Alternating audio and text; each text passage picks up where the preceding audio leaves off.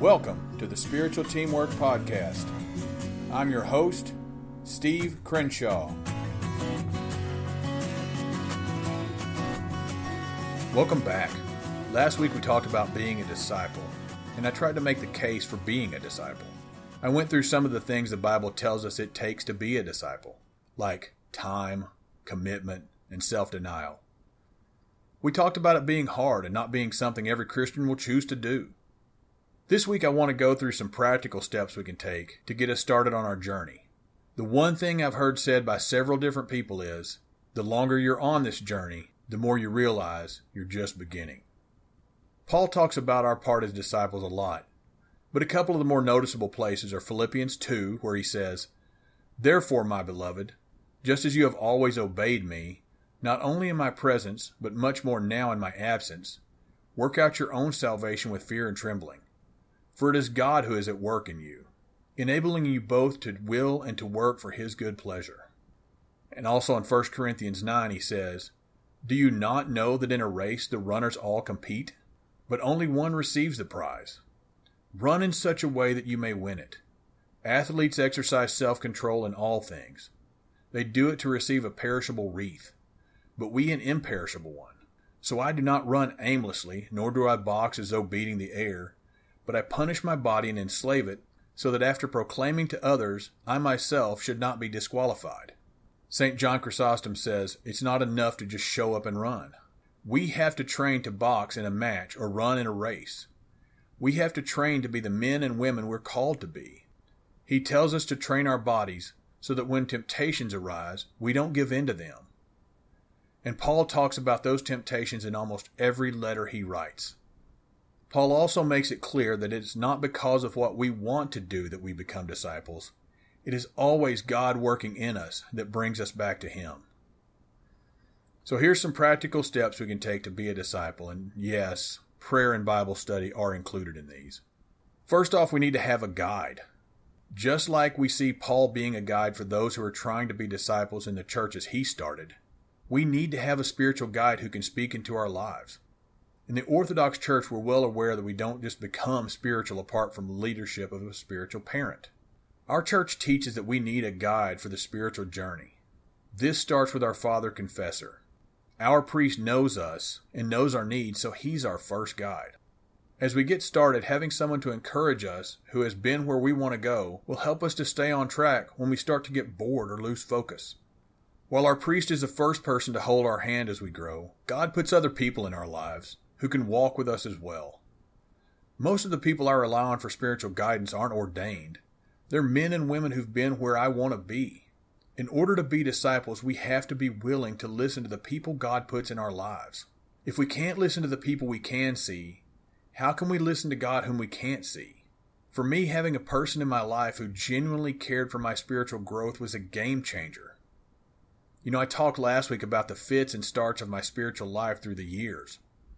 Finally getting someone in my life who will walk with me through the ups and downs of the spiritual life, someone to show me what I needed to do to take me to the next step, got me out of just reading books and into the application of the spiritual life. We need to have a prayer life. Saint Nikon of Optina said, "Don't forget prayer. It is the life of the soul." Having a prayer rule will help us not forget prayer. And it's not really a rule but a practice to help us stay on track. This is also something you should work on with your priest or pastor. I don't know about you, but I'm prone to getting overextended. I try to do an hour of prayer when I haven't even had a prayer life. Instead of just being ourselves and learning to walk before we run, we get burned out and give up on prayer before we really get started. A prayer rule will help us by forming the habit of prayer, when, where, and how long we pray each day. And remember that prayer is a conversation. When we have a conversation with someone, we talk and we listen. Our prayer time should be the same. While many of us pray in the mornings, most of us only talk to God. We don't spend time listening for him to speak to us. Metropolitan Anthony Bloom says in his book, Beginning to Pray, that we need to spend time in quiet listening, which is hard for us to do. When we try to be quiet, everything we try not to think about appears in our mind. In the introduction to the book, On the Prayer of Jesus, we're told that the mind is like a wagon load of monkeys. And that's where the Jesus Prayer comes in. When we try to be quiet and listen to God, we lose focus. The Jesus Prayer gives us something to focus our minds on instead of the rampant thoughts. When we start to practice being quiet, we can recite the Jesus Prayer to bring our minds back to true focus, which is Christ. As we remain quiet, when our minds wander, and it will, we can remember the prayer and bring ourselves back from our wild thoughts, not with force, but with peace. Prayer is a two-way street. As we learn to pray through the guidance of spiritual adults in our life, we will begin to grow deeper into a life of Christ. Next is Scripture reading. Before reading Scripture, we should pray and ask God to open our eyes and our hearts so that we can learn from His Word. We pray to be open to the Holy Spirit speaking in us so that we may understand what we read. In the Orthodox Church, we have a Gospel reading and an Epistle reading for every day of the year. There are also yearly Bible reading schedules you can find online. Whether you want to read the whole Bible or just the New Testament, there are dozens of options. Just taking the time to read these two short readings every day will give us a better overview of the Bible than most people have. You know, the writer of Hebrews says that Scripture is sharper than a two-edged sword. It divides soul and spirit. When we read Scripture, it shows us who we really are, and it challenges us to be disciples, to be the people in Christ we were created to be. I think that's why 60% of all Americans say the Bible has transformed their life in some way, but only 27% say they read it at least 3 or 4 times a week. We have an opportunity today that the majority of the history of the church didn't have.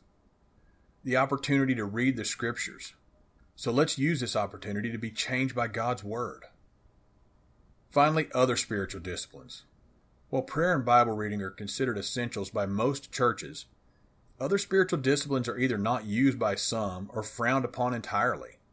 Saint Seraphim of Sarov puts it this way: if prayer and watching gives you more of God's grace, watch and pray. If fasting gives you much of the Spirit of God, fast.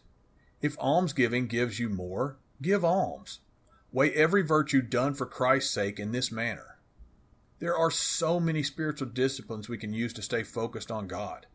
We can live a simple life so we give more, or just go out of our way to help the panhandler on the corner. We can journal, which helps get thoughts out of our head, or spend longer amounts of time in solitude to study Scripture on a deeper level. The options are endless, because we are all different. God made us the way we are, so each of us can find Him in our own way. Find what works for you and helps your spiritual formation, and do it. When we use the tools given to us out of love and not out of duty, we understand the reasoning behind them. When we begin to grow and become disciples ourselves, we want to begin following the Great Commission in Matthew 28. This is what being a disciple is all about. When we come to know Christ, we want to share Him with others, and that is what the subject of next week's podcast will be. Remember that you don't have to do everything all at once. If we want to be like a saint, we have to start where we are and nowhere else. We can't be anyone but who God created us to be. Thanks for listening, and if you get anything at all out of this podcast, please consider sharing it with others.